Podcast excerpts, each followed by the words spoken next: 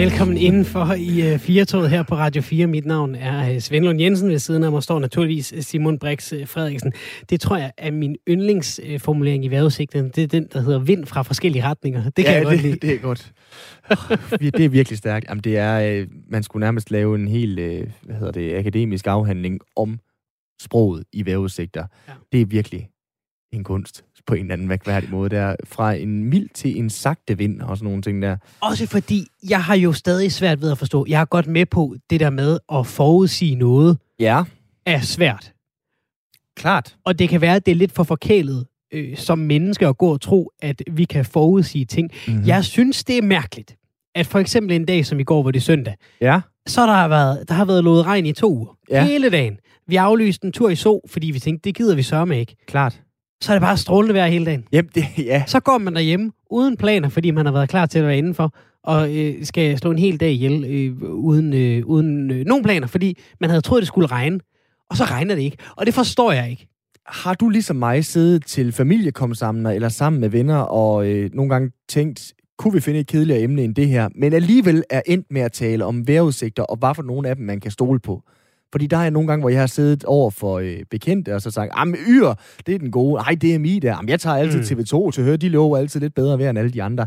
Der er jo ikke nogen af dem, der sådan rammer rigtig, rigtig hele tiden. Og så sidder man og planlægger en tur i Zoo for nogle mm. uger siden, og så rammer du alligevel ind. Skal vi kigge, hvordan det ser ud for i morgen?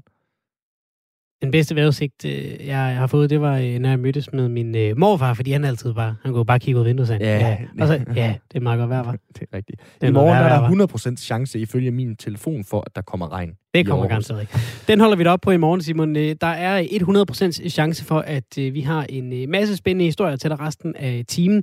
Vi skal tale om fiskeørne, ja, robotteknologi. Også det. Vi skal øh, lytte til et øh, andet program her på øh, kanalen, der tager en lille smule overskrifter i dag, fordi det har nemlig noget med en øh, fyret svømmedirektør mm-hmm. at mhm. gøre, som øh, nu tager øh, bladet fra munden. Og så skal vi også tale om øh, trafikulykker. Vi kan jo sige, at øh, hvis man får lyst til at øh, blande sig, så kan man sende en sms ind til os på 1424. Man kan skrive R4 og så et øh, mellemrum, og øh, så din besked. Simon, har du fået afprøvet dit coronapas? Det har jeg. Hvordan fungerer det? Det fungerer egentlig uh, rigtig, rigtig uh, fint. Min store udfordring er mine begrænsede matematiske kundskaber, som gør, at jeg skal regne fra, hvornår at mit coronapas tæller fra til. For eksempel i dag, der havde en fremvisning af min lejlighed, skulle mm. lige til at tænke, gælder mit coronapas sådan, at jeg kan tage ud og få en kop kaffe, mens jeg sidder og arbejder? Det gjorde det så ikke, havde jeg regnet mig frem til. Okay. Der er det jo også noget bøvl med PCR-testen. Man mister jo ligesom øh, 24-48 timer af ja. den tid, man planlægger at øh, have tilgængelig. Fordi den fik jeg svar på relativt hurtigt sidste gang. Det er en PCR-test, der er den seneste, jeg har taget. Og der tror jeg, svaret kom kl. 02.27, så det vil sige, at den udløb i nat kl. 02.27. Og det er bøvlet. Altså, det må jeg bare sige. Men er det ikke... Nu er det jo, bliver det jo meget research for åben mikrofon. Er det ikke, hvornår du har taget testen? Det er vel ikke, hvornår du får svar af det? Er det det? Jeg hvorfor tænker... står svaret så øh, derpå? Så er det vel øh, underordnet. Så handler det jo bare om, Ja, og det har nemlig også selv undret mig over, hvorfor begge dele står der. Min pointe er bare, at det må vel være, hvis man skal have det mest nøjagtige, så må det vel være det at sige, man mene. du havde ikke corona, da du blev testet. Det ikke da vi mene. fik øh, noget så sammen til at få sendt dig svaret. Det har jeg faktisk ikke afprøvet i praksis. Det kan du prøve. Ja, der er der ikke andet for. Synes du, det er ubehageligt at skulle vise det? Nej. Det synes jeg faktisk ikke. Synes det var bare du? det, jeg skulle... Jamen, jeg, har bare, jeg, jeg prøvede bare lige forleden, så jeg ville hurtigt på... Øh, jeg skulle have noget hurtigt frokost. Så så jeg McDonald's, der sad folk derinde. Mm. Det har jeg ikke gjort i lang tid. Så tænkte jeg, det kan jeg da godt lige prøve. Og så skulle jeg vise mit coronapas, og det var jeg ikke forberedt på mentalt. No. Så jeg stod og øvlede og bøvlede og fik valgt min datter, og hun havde jo ikke noget. Og, så det tog bare meget lang tid for mig lige at, at snøvle det frem. Ja, fordi da jeg var ude at spise øh, lørdag for første gang meget, meget længe, der skulle jeg både fremvise mit coronapas, men også mit kørekort, så de kunne se, at der rent faktisk var sammenhæng mellem ah. ham, der havde passet. Der er simpelthen folk, der tager et screenshot, og så øh, gemmer det, det, og så sætter de sig bare, og så tænker de, det er nok. Det er altså også flabet. Ja, og så sender de det rundt vennerne imellem der. Nogle gange så mister man lidt troen på øh, menneskeheden. Det kan være, at det, der skal en lille bøde til øh, fra ordensmagten for, at få, øh, for at få troen på, øh, på menneskeheden tilbage. Upagtet øh, det, så er vi altså i gang med anden time af dagens 4 Vi er helt til øh, klokken 17. Så med det rigtig hjertelig velkommen indenfor.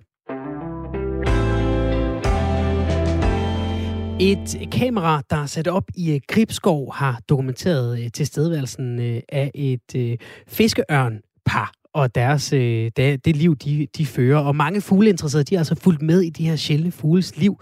Men nu er han forsvundet og er ikke blevet set siden sidste lørdag. Velkommen til dig, Louise Ekberg. Du er reddekoordinator hos Dansk Ornitologisk Forening. Ja, tak skal du have.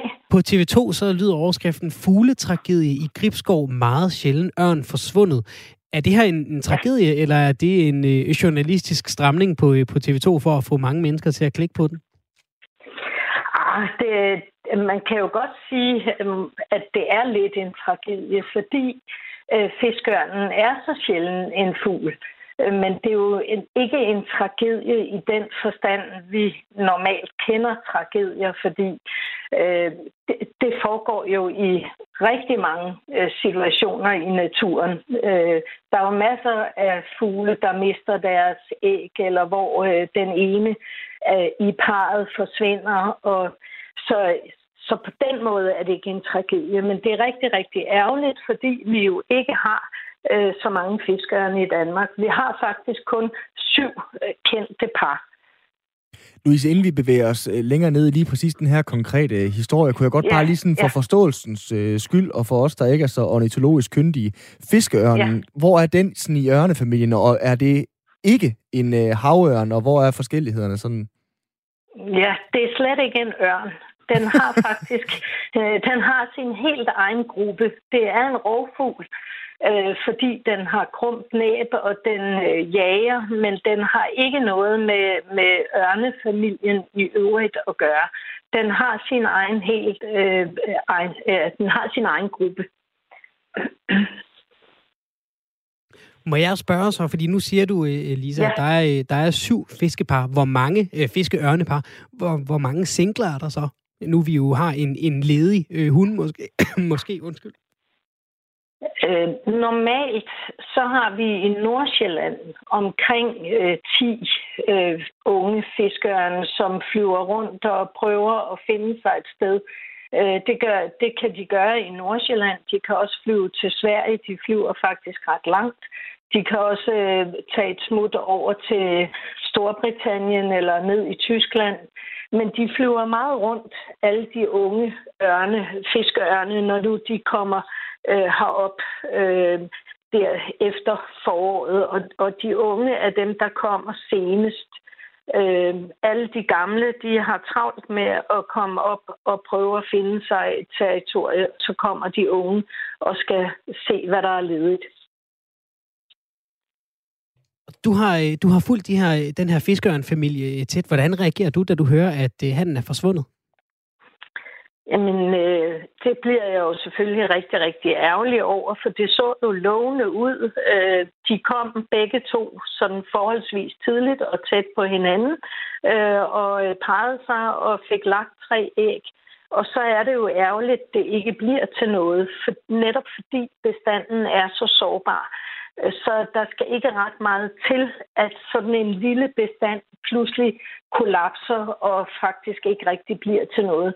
De har forsøgt sig siden 1994 øh, og er nu kommet op på syv par, så det er jo ikke noget, der går stærkt øh, med at øge den bestand, og derfor er vi nødt til at passe godt på dem. Det lyder nærmest sådan lidt pandaagtigt. Er det, er, det, er det så svært at få den til rent faktisk at, at, at parre sig, eller handler det simpelthen om, øh, om antallet og udvalget?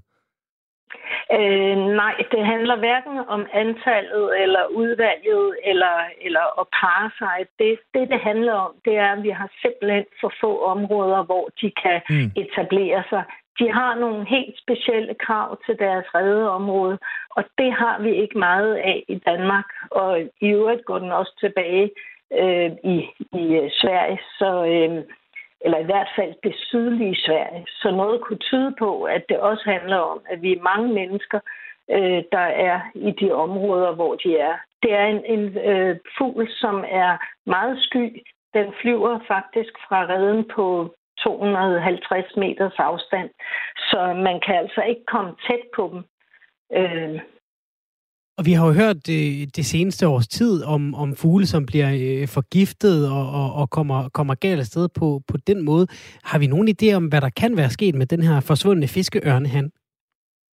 Nej, øh, ikke, ikke sådan rigtigt. Altså, jeg, jeg tror ikke på, at den er forgiftet. Øh, det tror jeg slet ikke, øh, fordi den fanger kun friske fisk. Altså, den, den tager ikke ådsler.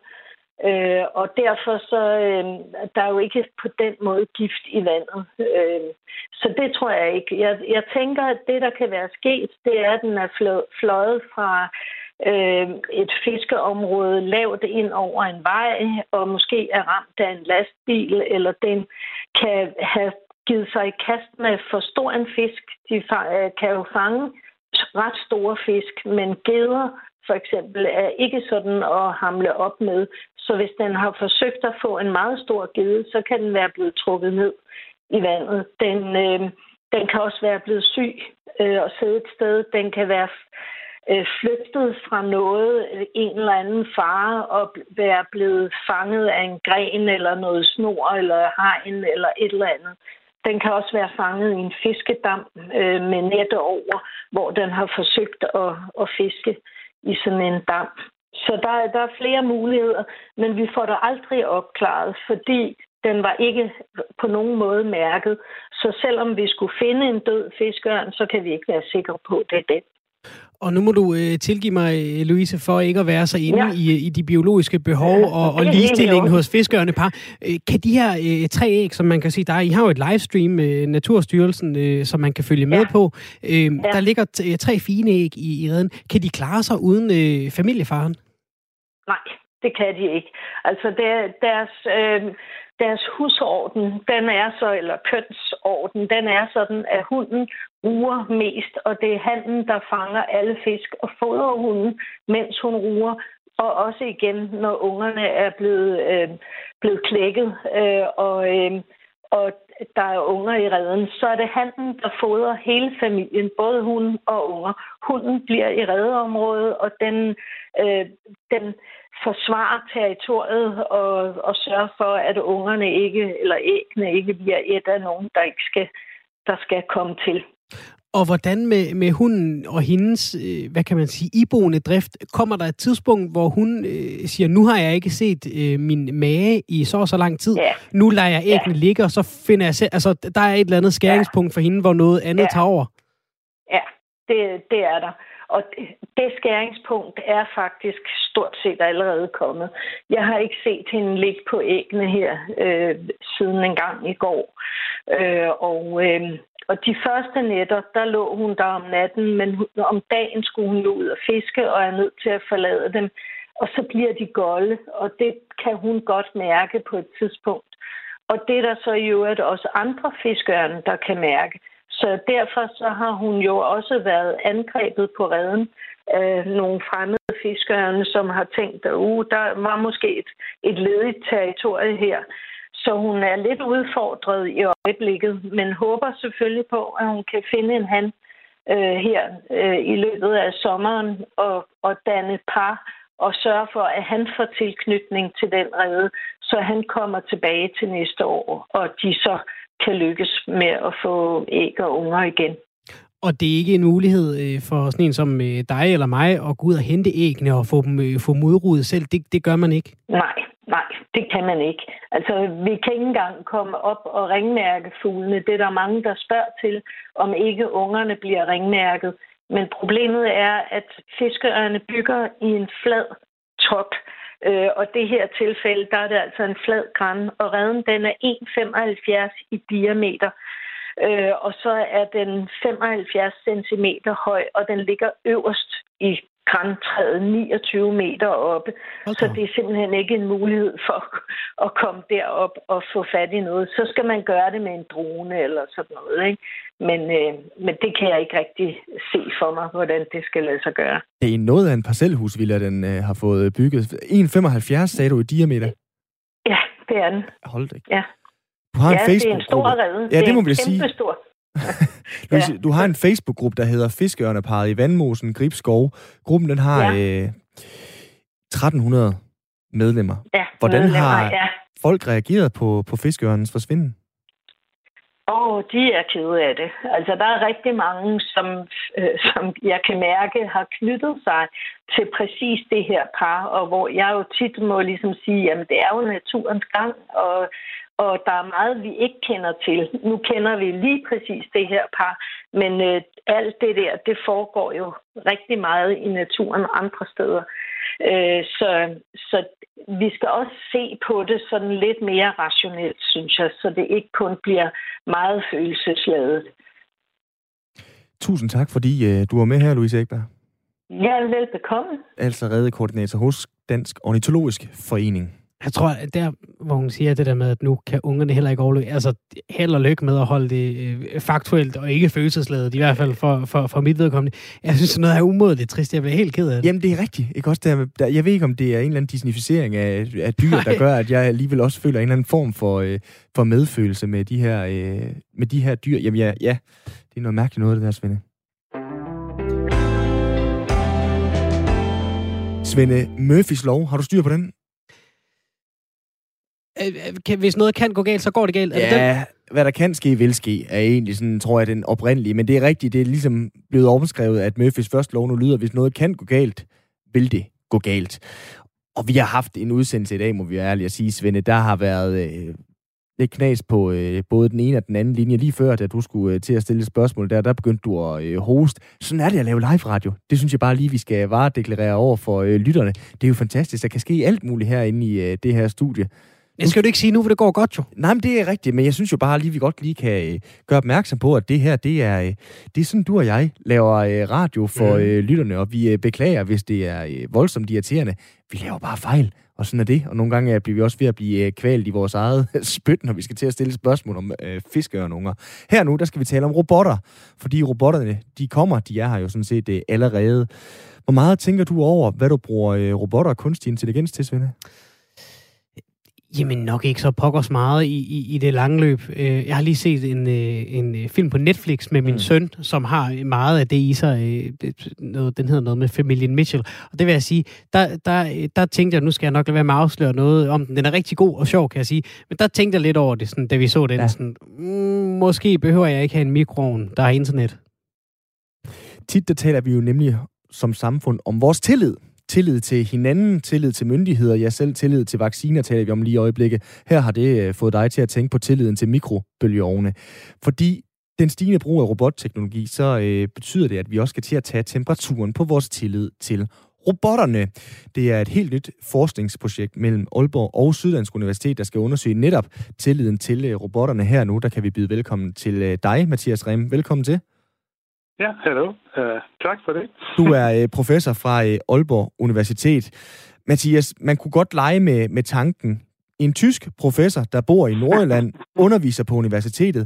Hvis han fik en robot til at simultan oversætte, hvorfor er det, at uh, tillid er vigtigt i lige præcis den sammenhæng?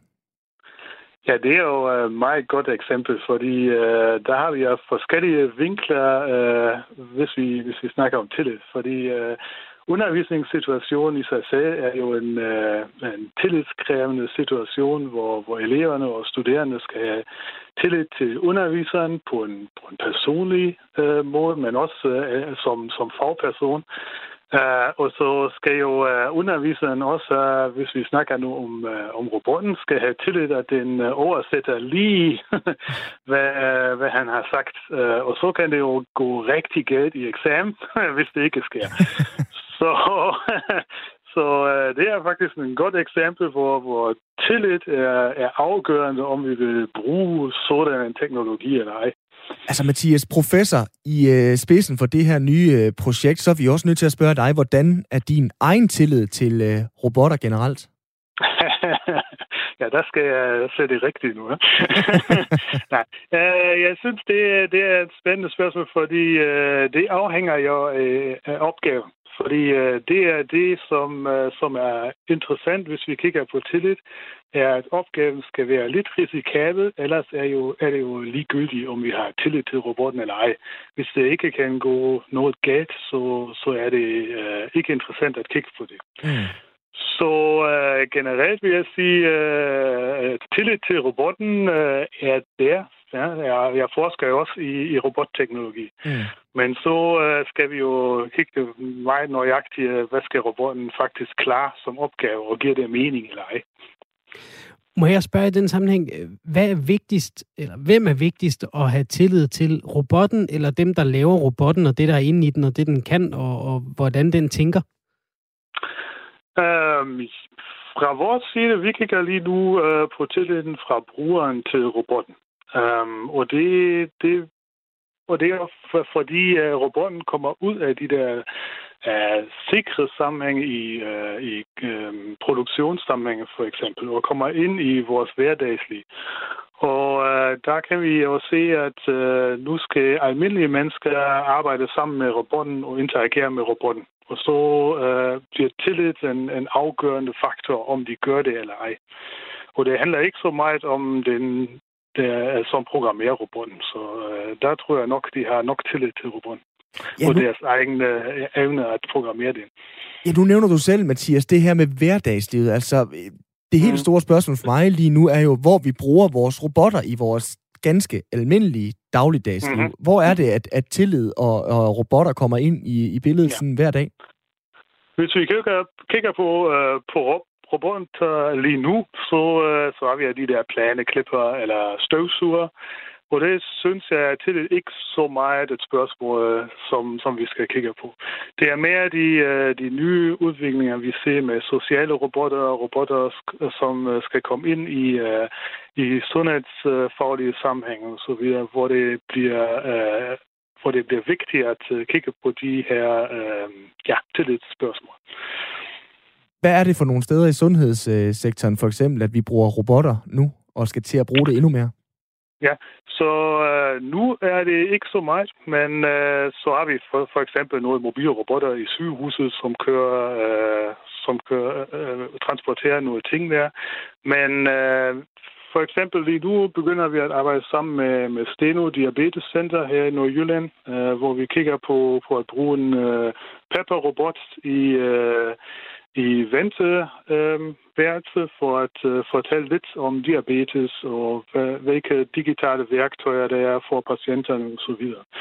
Og så er der pludselig, uh, som jeg har sagt før, helt almindelige uh, mennesker, som skal forholde sig til den robot, mm. og skal interagere med den robot. Og de er ikke uddannet som robotoperatører. så uh, der skal vi kigge på de der menneskelige faktorer, for at, uh, ja, så, så at det fungerer. Kan man have for lidt og for meget tillid til robotter? Ja, det kan man sagtens, fordi øh, det, det hele kommer lidt fra automatisering, og det, der kan vi se, at øh, hvis vi har for meget tillid, så kan det øh, faktisk være meget farligt, fordi vi ikke monitorerer systemet. Og vi har set nogle ulykker, for eksempel med næsten selvkørende biler øh, de sidste år, hvor, hvor øh, føreren var ja, meget tillidsfuld til, til, at bilen kan klare det hele. Uh, men så går det helt galt, hvis bilen ikke bremser i tiden og så videre. Ja, så der har vi et, uh, et eksempel, hvor for meget tillid kan være farligt. Og hvis det er for lidt tillid, så uh, er det mest af et uh, spil af penge, fordi uh, så kan vi se, at uh, folk begynder at lave de opgaver selv, det, som robotten skal faktisk klare. Og så har vi jo ikke brug for at købe en dyr robot. Nu har du jo nævnt både øh, det her med selvkørende biler og, og sundhedssektoren også, og, og mm. folk på vejen, altså rigtige mennesker, der sætter sig ind i en bil, de laver fejl hele tiden, hvor det går ud over både øh, biler og, og andre mennesker, og vi ser jo det samme i sundhedssektoren, der sker jo også mm. fejl i operationer, så bliver der glemt en, en øh, vatrondel inde i øh, nogens øh, maveskin, eller øh, et ja. ben, der bliver opereret forkert, eller hvad det nu måtte være. Øh, bedømmer vi robotterne hårdere, når de begår en fejl? Altså når en selvkørende bil kører galt, eller der, der sker en fejl med noget robotteknologi ved en operation, bedømmer vi dem hårdere, end når menneskerne begår fejl, selvom robotterne måske i virkeligheden, hvis man kigger statistisk set, er mere driftsikre? Øhm, det kan godt være, faktisk, fordi øh, vi, har, vi har lige øh, lavet, en eksperiment, lavet en eksperiment, hvor vi kan se, at øh, hvis uh, brugeren faktisk uh, laver en fejl, så, uh, så ser de, at robotten er uh, årsagen til det. så uh, vi har den tendens at sige, okay, så uh, hvis det går noget galt, så, så er det teknologien og robotten. Men uh, så skal systemet selvfølgelig også uh, øh, være opmærksom på det, og måske øh, kan reagere på, på noget som det. Hvad er succeskriteriet for jer, Mathias? Er det, at vi alle sammen bliver mere tillidsfulde over for vores robotter, uanset om det er plæneklipperen eller øh, bilpiloten? Ja, det er faktisk ikke det. Så, så øh, det er jo grundforskning, som vi laver her. Så det er et projekt fra den frie forskningsfond. Så vi, vi øh, vil ikke have en robot, øh, som kan arbejde med tillid efter det her projekt. Men mm. hvad vi gør i projektet, det er, at vi kigger på de faktorer, som vi kan faktisk måle i interaktion, som øh, giver os et billede af den tillid, brugeren har til robotten. Og så er ideen, at vi kan uh, uh, ja, ændre adfærd fra robotten, så den tilpasser sig den tillid, brugeren har. Uh, og så har vi en uh, mere succesrig interaktion. Nogle gange så er der sådan nogle undersøgelser af, hvor meget tillid befolkningen har til hinanden. Vi må se, om der kommer en, Mathias, også med, hvor meget tillid befolkningen har til robotter i fremtiden. I hvert fald, så tusind tak, fordi du var med her. Ja, tak for invitationen. Ja, selv tak. Hej, hej. Altså, hej, hej. Altså professor Mathias øh, Rem fra Aalborg Universitet, der er i spidsen for det her nye projekt.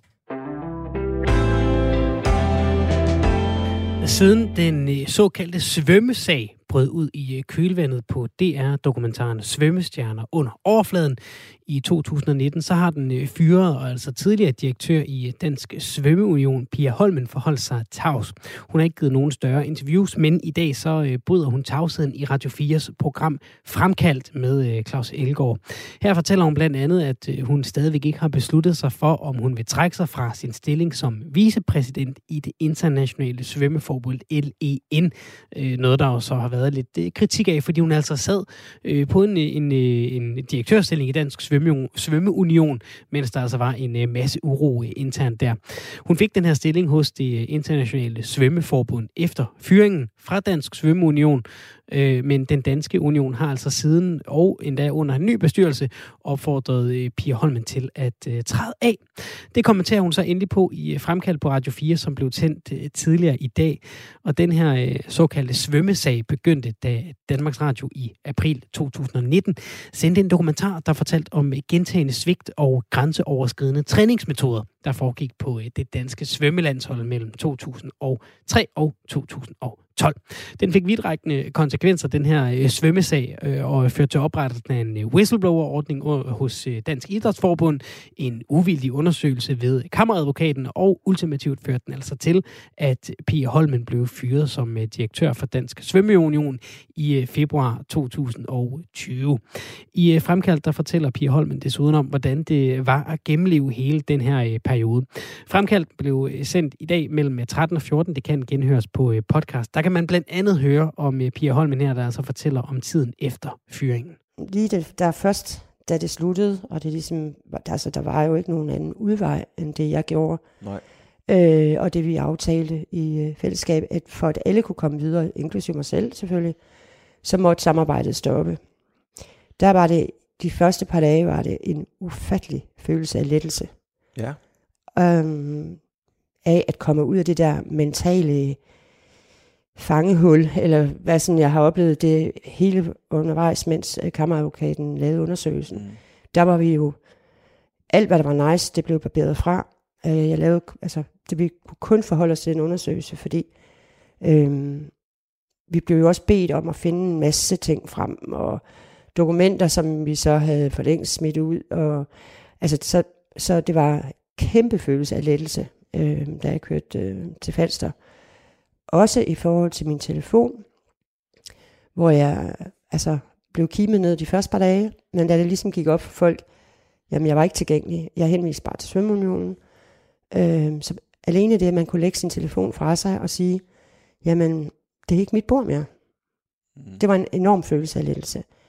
Sidenhen så kommer der jo masser af andre følelser, der handler om øh, skyld og øh, at man ikke har passet sit arbejde godt nok, øh, at det har ødelagt ens eftermæl, og, og øh, der er også en masse følelser omkring, at altså ens selv, selvforståelse mm. er, og min selvforståelse er, at jeg for eksempel øh, altid har forsøgt at varetage svømmernes interesser. Jeg har også hjulpet mange af dem på det personlige plan. Øh, så den der selvforståelse af, at du egentlig synes, at du er et godt menneske, ikke et perfekt menneske, fordi det er der ingen, der er. Og, og øh, jeg har også begået mange fejl, og det tror jeg, alle mennesker gør undervejs. Øh, øh, men den der følelse af, at man, man ikke har været altså slået til, kan man sige. Jamen, kom du i tvivl om dig selv ganske enkelt? Ja, det gør man. Okay. Eller det gjorde jeg, ja, Ja. for det er ikke mand, det gjorde jeg, ja. ja. Om, øh, skulle jeg nu have gjort det, og skulle jeg nu have gjort det. Hele den der refleksion over, hvad gik egentlig galt, og så videre, og så videre. Mm.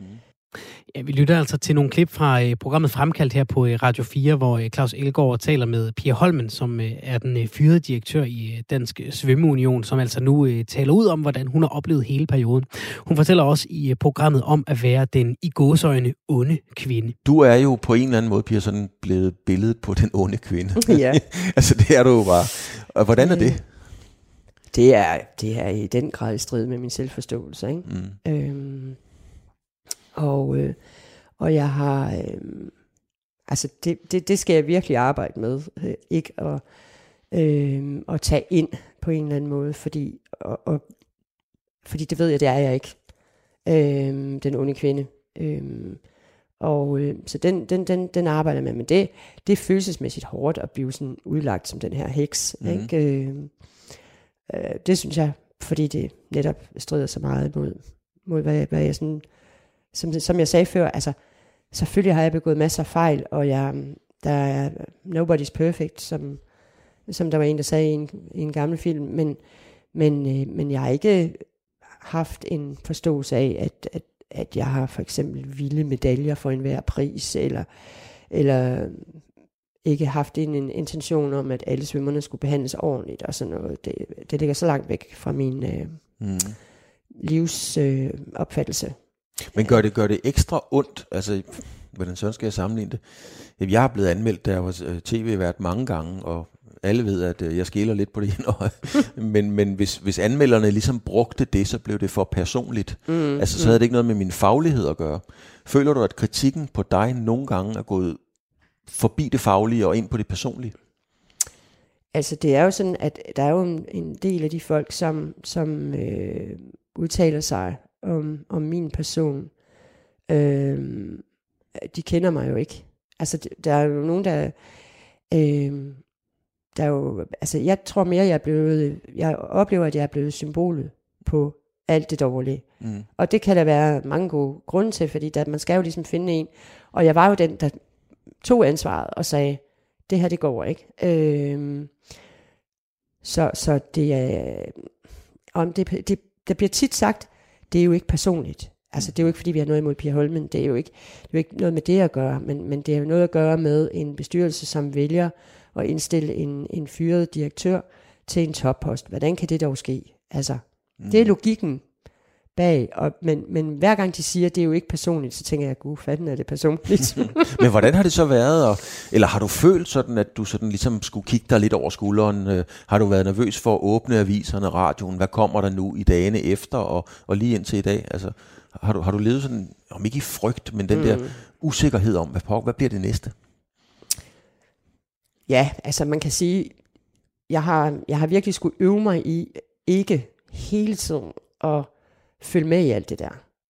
Altså give mig selv et break, et mentalt break, øh, og øh, der har jeg heldigvis en, en, øh, en dejlig kæreste, som, som, som er god til at sige, nu, nu tror jeg, vi går en tur, eller du trænger sgu til at komme ud og få noget luft, og, og så videre, så videre. Så det, det, det, det, men det har jeg skulle øve mig på, fordi man kan godt blive sådan lidt suget ind i alt det der, ikke? Og, øh, og, altså, og nogle gange så skal man også bare sige, okay, de kender ikke mig, de ved ikke, hvad jeg står for, de kender ikke mine værdier, og så videre, og så videre.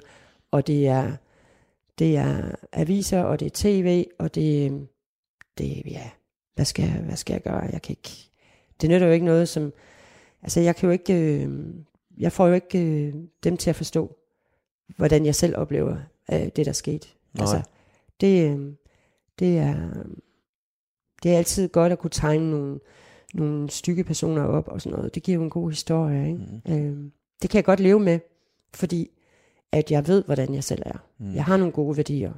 Pia Holmen fortæller også om de øh, overvejelser, hun gør sig i forhold til den her stilling, hun altså sidder i nu som øh, vicepræsident i det internationale svømmeforbund, øh, forbund LEN, som Dansk Svømmeunion vil have, hun trækker sig fra. Lad os bare gribe fat i den, Pia, fordi den skal jo også ligesom afklares. Du siger selv, at de er, du har mistet tilliden fra dem, altså Pia Johansen, mm. ny formand i, i Dansk Svømmeunion, øh, har jo været ude og sige, at øh, du skal trække dig fra din internationale post. Ja, altså, det er helt, helt enkelt. Det er en fuldstændig ja. pivklar, der er ikke noget til fejl af. Det må man sige. Det er klar kommunikation. Klar kommunikation. Du skal trække dig. Mm, mm. Gør du det? Det ved jeg ikke. Hvorfor? Øh, altså...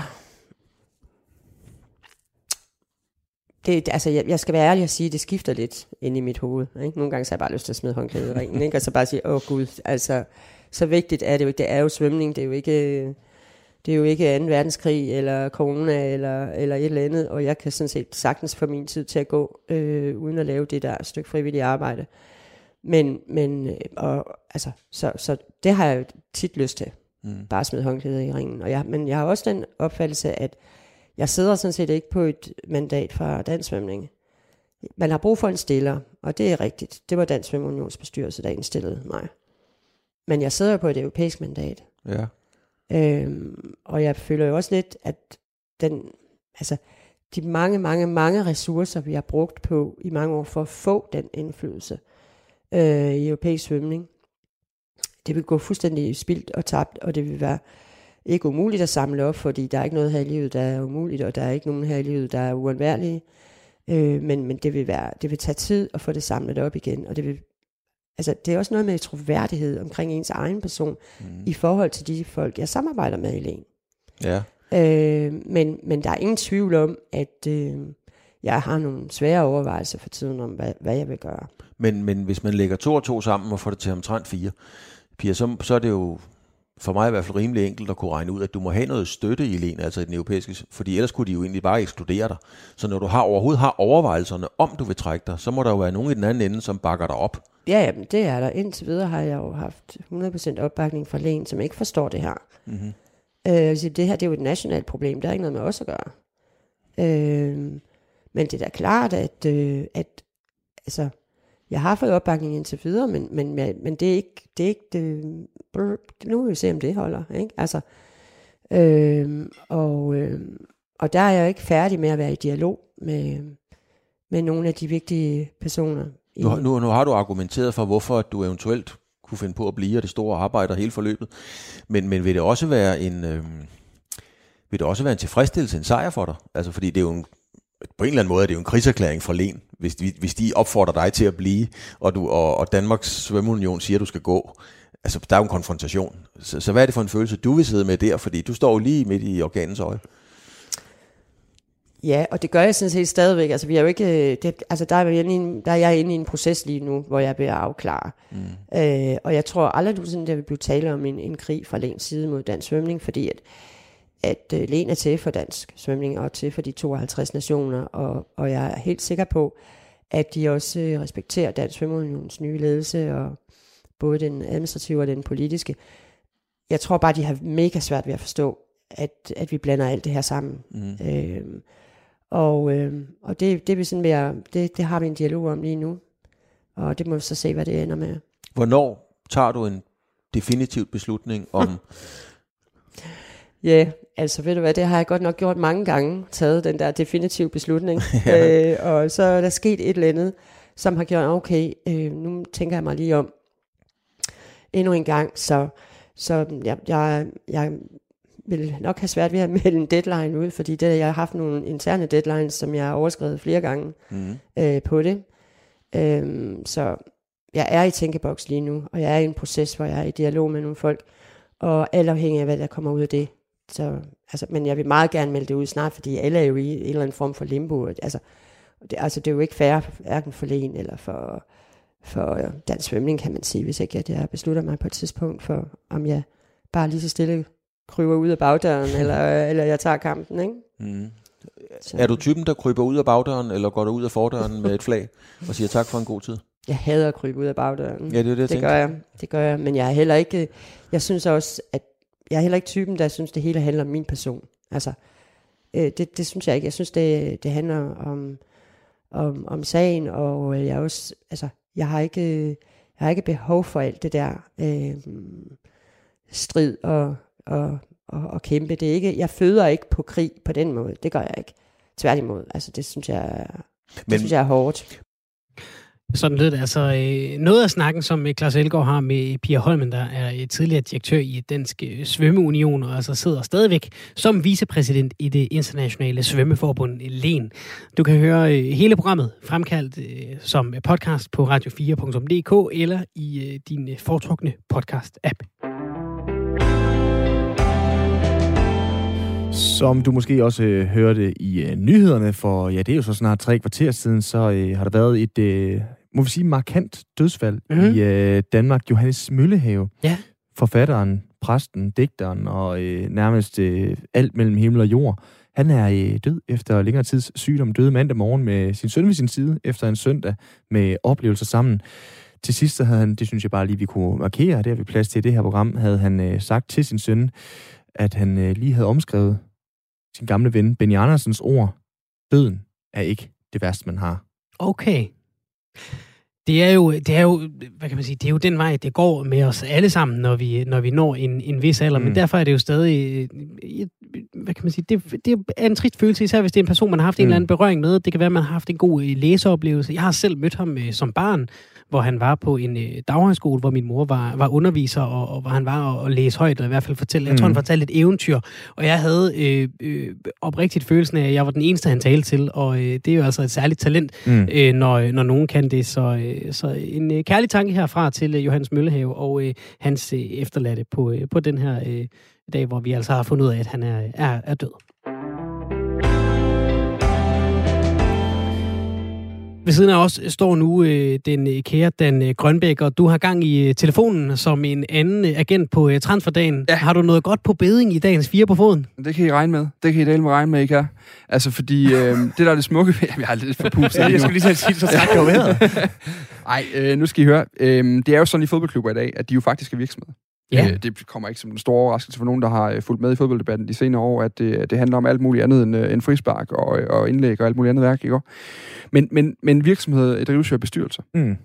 Og i sidste ende, så når vi går og diskuterer, om der er for mange udlændinge i dansk fodbold, mm. om vi bruger for mange penge på fodboldspillere, om der er for få Lukas Anderser og Kasper Kusker op i Nordjylland, mm. og om det, alle de der andre ting, så er det jo faktisk ikke de der trænere, vi ynder at fyre om mandagen i alle medierne, der bestemmer det det er jo bestyrelserne i sidste mm. ende, der også sidder og træffer beslutninger sammen med de daglige administrationer, altså mm. altså sportschefer og direktører.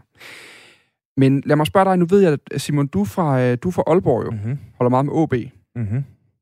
Kan du nævne mig bestyrelsen i OB? Jeg kan ikke nævne hele bestyrelsen, men der er jo lige blevet skiftet lidt ud i bestyrelsen, og der er jo blandt andet kommet en øh, Mads Peter Vejby, der tidligere ejede mobilselskabet M1, der blev opkøbt af TDC. Og meget kan man sige om Mads Peter Vejby, men han er jo ikke øh, definitionen på et øh, fodboldmenneske. Det er han ikke. Jeg tror faktisk, at Simons... Jeg, jeg tror også, Simon kan et par stykker mere, hvis jeg skal være helt ærlig, for øh, nu lige give ham lidt ære på den. Det er som om, Men, vi følger lidt mere med ja, det, det. i, i, lad du mærke til, hvor lad, du, lad du mærke til, hvor hurtigt han kom ind til fortællingen om, hvem Mads Peter Vejby yes. så havde vi glemt, hvem... Nej, det skal være. Hvad hedder det? Nej, tricket er, jeg tror, min, min påstand vil være, at ofte så vil fans ikke nødvendigvis vide, hvem der sidder mm. i bestyrelsen. Og Simon er inde på noget af det, der vi også skal snakke om i programmet i dag, hvor vi netop går helt tæt på mændene på toppen af dansk fodbold. Altså, mm. hvem, og det er mænd. Der er to kvinder. Mm. Der er 78 bestyrelsesmedlemmer i de danske Superliga-klubber. To kvinder, meget få udlændinge. Ellers så er det altså danske mænd, som alle sammen nærmest har flotte erhvervskarriere bag sig, mm-hmm. som nu sidder i bestyrelserne for vores fodboldklubber. Og i diskussionen er jo så, hvem er det egentlig, der er bedst til at drive mm. de danske fodboldklubber? Hvem er det, der sørger for, at øh, klubberne gør det bedst, at de leverer bedst resultater, at de, øh, at de går godt økonomisk, at de øh, leverer det, vi gerne vil se, når vi nu en gang endelig må komme på stadion igen? Lobbyisme, vel også? Er der noget af den snak i spillet, eller hvad? Øh, jamen, man kan godt kalde det lobbyisme, men det er jo i hvert fald en eller anden form for netværk. Altså, det er jo mm. sådan, det er ofte er i erhvervslivet. Altså, det er jo, øh, man, man finder jo de mennesker, man skal bruge ud for profiler og netværk og alt muligt andet. Ikke? Er der nogen forskel? Fordi fodbold, som du siger, det er en forretning, men det er jo også i høj grad følelser. Jeg kunne da godt forestille mig, at hvis man har opnået et eller andet øh, erhvervsmæssigt, som gør, at man kommer hen et sted, hvor man kan komme i spil til sådan en bestyrelsespost, så vil man da gerne ind og sidde og være med til at tegne fremtiden for Vejle eller OB, øh, der hvor man har, har øh, gået sin mm. drengefodspor på, mm. på stadion og, og set øh, mange kampe og fulgt med i tygt og tyndt osv. Altså, det er jo sjældent, man går rundt og siger, ej, jeg synes bare Novo Nordisk, ej, de er fede. Jeg følger bare alle deres børsmeddelelser. Jeg vil så gerne ind og sidde i bestyrelsen og komme med til deres fester en dag. Altså, øh, hvor meget øh, klarsyn er der hos de her bestyrelsesmedlemmer? Hvor meget, øh, ej, det er bare fedt at være inde der, hvor jeg var fan, da jeg var lille. Jeg vil, jeg vil våge påstanden, at der er utrolig meget klarsyn. Okay. Altså, jeg vil våge påstanden, at fodboldvirksomheder i dag er så meget forretninger, at det er forretningsmænd, der driver dem. Okay. Men det er jo et godt spørgsmål, fordi den store forskel på for eksempel Novo Nordisk, som jeg faktisk er ret sikker på, at der er nogen, der har et relativt fanboy-agtigt forhold til, når de går på CBS. øh, og så Mærsk og de andre kæmpe store erhvervsvirksomheder, og så mm. fodboldklubberne. Det er jo, at fodboldklubberne traditionelt set er jo ikke særlig store virksomheder. Mm. Altså, det er jo ikke nødvendigvis... øh, Der er 24-25 mand i truppen ofte. Så er der nogle ansatte og sådan noget. Det, det er ikke tit, de er over 100 medarbejdere, mm. hvis de overhovedet er deroppe i nærheden af, vel? Og, og omsætningsmæssigt er det jo heller ikke i nærheden af de her store virksomheder, vi ellers nævner. Men opmærksomhedsmæssigt, Mm. Der er det jo nærmest at sammenligne med en dansk C20-virksomhed, øh, selvom du er i OB, eller i OB, eller i Mm. AGF. Øhm, så på den måde, så er der jo noget af det samme i det. Og, øh, og, og det, argumentet er jo så, om fodboldbranchen er så forskellig, at den kræver særligt branchekendskab i forhold til det øvrige erhvervsliv. Og det er jo noget af det, vi skal diskutere i dag. Jeg får besøg blandt andet af Torben Fristrup, øh, bestyrelsesformand i OB, kommer forbi til at drøfte i, øh, i den første time, eller i anden time, så har vi Lars Foné fra øh, klubben her i Aarhus, øh, AGF, der også kommer ind bestyrelsesformand mm. der med sit besøg på det. Og så har vi øh, besøg af fodboldjagtsager og strategitænker. Dan Hammer og også, øh, øh, jeg vil sige, øh, Danmarks mand nummer et på det her med board governance Mm. bestyrelsesarbejde, Sten Thomsen fra Copenhagen Business School. Så vi prøver at komme hele vejen rundt om og se, hvad der egentlig er. Og så er der jo det lille ekstra faktor. Læs den der historie med Chelsea. Den britiske fodboldklub, der nu gerne vil have en fan i Er de bestyrelsen. vil have fansen med rundt om bordet? Den vender vi også lige, fordi vil du, hvis du nu drev en virksomhed, der solgte kiks, vil du så gå ud og finde en, der spiser mange kiks og propper med bestyrelsen? Det er jo det, der er det helt store spørgsmål i fodbolden, fordi det er jo også det, de lever af, er det ikke det? Kommer an på, hvordan man laver kiksen, ikke? Er det, gør det det? Jeg vil ikke. Det er 100% sikkert. Du skal ind have skrevet det op, Det er noget det, vi skal snakke høre, om, ja.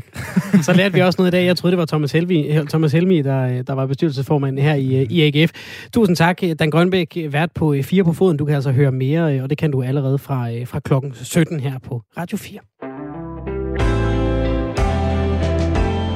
Vi skal ud i uh, trafikken, Svende, fordi at det halvdelen af unge, de svarer nemlig i en undersøgelse, at de har følt sig utrygge, når de har været passagerer i en bil, som en anden ung kørte. Mm. Men uh, hver femte af dem, de sagde ikke noget, selvom de egentlig gerne ville. Den her fornemmelse af at sidde ved siden af nogen, man kender rigtig godt, men alligevel er en lille smule utryg ved i den her uh, situation. Her nu, der kan vi byde velkommen til dig, Jonas Kehlet. Velkommen til. Jo, tak. Og tak, fordi I var med. Selv tak. Du har også øh, prøvet det her for nogle år siden, da du fik dit lift, lift hjem fra handelsskolen af en klassekammerat. Hvordan gik det? Jamen, øh, ja, nu sagde du for nogle år siden. Det er ved at være nogle rigtig, rigtig mange år siden jo. Mm. Så, men øh, det var en øh, tur som så mange andre. Øh, det var egentlig en tur, vi havde kørt nogle gange før også, fordi hun havde givet mig et lift førhen også. Så der var ikke noget unormalt i det. Øh, det var bare en ganske almindelig torsdag på vej hjem fra skole. Og øh, ja, altså der var ikke rigtig noget, der indikerede, at det var farligt på nogen måde. Det var en lang strækning på 7 km, hvor der, man nærmest, ikke skal andet end at køre lige ud. Og øh, det var i september måned, så det kunne godt have været lidt vådt og trist og gråt og lidt øh, vådt og glat føre, men det var det heller ikke. Der var høj sol og tør vej, og der var intet, der indikerede, at det skulle blive farligt. Men en blanding af for høj fart og opmærksomhed og det faktum, at jeg lige har taget selen af, det gjorde, at vi kom rigtig galt sted. Eller jeg gjorde. Og hvor galt kom, øh, kom du afsted, Jonas? Ja, men øh, i mit tilfælde, der skete der det, at øh, jeg øh, fik sprunget min mild, og jeg fik punkteret min venstre lunge.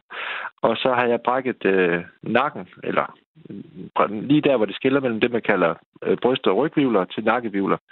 Så jeg er lam og er permanent bundet til en kørestol den dag i dag. Og hvad tænkte du undervejs øh, denne gang for mange år siden om øh, din øh, klassekammerats øh, kørsel? Fordi man kan sige, det er jo et eller andet sted også det, vi taler om, når vi hører den her undersøgelse af unge, der sidder ved siden af og ikke føler sig tryg, selvom de føler sig tryg ved personen som sådan. Så jamen, altså, jeg følte mig tryg ved hende. Det var med hendes kørsel, jeg ikke følte mig så tryg Mhm. ved. Øh, jeg, kunne, jeg kunne godt mærke, at det gik for stærkt. Og noget, der også lige opfangede, at hun var opmærksom. Og øh, mens hun sidder opmærksom, der, der sker det det, at jeg faktisk lige tager scenen af det splitsekund, for min telefon den ringer, som ligger i min taske om på bagsædet. Og øh, jamen altså, jeg ville da ønske, at jeg havde sagt et eller andet. Altså, bedre sent end aldrig, eller hvad skal du nå, eller Mm. et eller andet. Der, skulle måske, der skal ikke ret meget til. Altså, så har hun måske lidt foden på speederen, så er der en ulykke aldrig sket. Så, så det er da noget af det, jeg fortrød allermest den dag i dag, at jeg ikke lige fik sagt fra i den situation. Og det kan jo være en svær situation at sidde i, netop når man sidder med øh, ja, både med en, man kender, og en, man ikke kender, men det kan måske være sværere, når det er en, man kender. Har du et godt råd til, øh, Jonas, hvordan man kan sige på en god måde til øh, sin ven eller veninde, at de lige skal lade være med at kigge på telefonen, eller at det lige går lovligt hurtigt nok? Jamen for de unge mennesker, så handler det bare om, hvilken kontekst det er i. Altså i mit tilfælde var det bare et lille hjem fra skole. Og øh, der var ikke noget der i, at jeg ikke kunne have, jeg, altså, jeg kunne tydeligt have sagt til hende, at, øh, at jeg tag nu lige roligt. Så har hun let få på speederen. Det er jeg overbevist om. Øh, det kan også være en situation, hvor det er nogle gutter, der er ude at hygge sig lidt om aftenen, og det, den får måske lidt meget gas. Og hvis der sidder en der og føler lidt, at øh, ja, hvis de sidder fire i en bil, og det, den ene føler, at det er lidt usikkert, jamen, øh, og ikke rigtig tør det, så gør det. Fordi de, til de to andre, der sidder og passagerer, de føler måske også, at det er lidt usikkert. Det er bare lige, hvem der tør at sige det. Og der sker altså ikke noget ved det. Jeg ved godt, det kan være lidt akavet at sige fra, men øh, hellere gøre det, end at ind i det, en samme situation, som vi gjorde. Fordi det var ikke kun mig, der kom øh, alvorligt til skade, kan man sige. Jo, rent fysisk, men hende, der kørte bilen, hun har det delt mig også svært med den situation, hun har sat mig i. Ja, lige præcis, Jonas, for jeg tænker jo øh, et eller andet sted også, ja, man kan sige det, men ja, som du også siger, det kan også være øh, akavet. Altså, er der ikke noget øh, i dig og i forhold til de mennesker, du møder i din øh, hverdag, hvor, hvor de siger, hmm, det her det er, er sgu noget, hvor jeg er bange for at træde folk over tæerne. De kan være, at de bliver lige irritable over, hvorfor fanden blander du dig i det? Eller øh, du skal ikke øh, lige sige, at jeg kører skidt eller øh, mindre godt lige i den her situation. Altså, den her akavethed, kan man komme ud over den hver gang, tænker du? Øh, det kan man langt de fleste af gangene, fordi i sidste ende, så tænker jeg også, at den, der kører bilen, de er måske godt er klar over det. Det er måske ikke så godt lige at køre så stærkt. Mm. Og det kan godt være, at det virker akavet i situationen, men inderst inden, så ved føreren jo også godt, okay, det er måske ikke helt god nok. Og det er jo kun lige, det er jo kun lige et par splitsekunder, det er akavet. Så hellere få det sagt, end at sidde bagefter og være bagklog og sige, at jeg skulle have sagt det. Det er i hvert fald ikke det værd. Det vil jeg gerne skrive under på. Netop som du siger, fordi den mulige konsekvens, når man er ude på vejen, den er altså lidt større, end hvis man bare sidder derhjemme og kigger på telefonen under aftensmaden. Altså, der, der er en, en, en højere indsats i, i det tilfælde. Ja, lige præcis. Og det, jeg plejer at snakke med unge mennesker om, det er, at øh, med egen erfaring, at man ikke bare som passager kan sætte sig ind i sådan en bil, og så overlade alt ansvar til den, der kører bilen. Jeg ved godt, at i langt de fleste ulykker, så er det jo egentlig føreren, der har det juridiske ansvar. Men øh, man er altså sammen om at komme frem fra A til V. Så det er en fælles opgave i mine øjne. Det er da en glimrende pointe, at man selv bærer noget af ansvaret, også selvom man bare sidder i uh, shotgun-stillingen. Ja, lige præcis. Tusind tak øh, til dig, Jonas Kielet, både for at være med her, men altså også for at tale med unge mennesker og give dem den øh, viden med videre i deres øh, hverdag. Tak for det. Det var en fornøjelse at tale med dig, Jonas. Mm, selv tak, og tak fordi I tog emnet op. Naturligvis. Jonas Kielet, som øh, sidder i kørestol efter en uh, trafikulykke på grund af for høj fart og uh, uopmærksomhed hos uh, føreren. Det var, hvad vi nåede i uh, dagens udgave af Firtoget. Vi er naturligvis tilbage igen i morgen. Det er vi klokken 15. Husk at blive hængende til fire på foden med Dan Grønbæk om et kort øjeblik. Tak for i dag. Lytter til Specialklassen.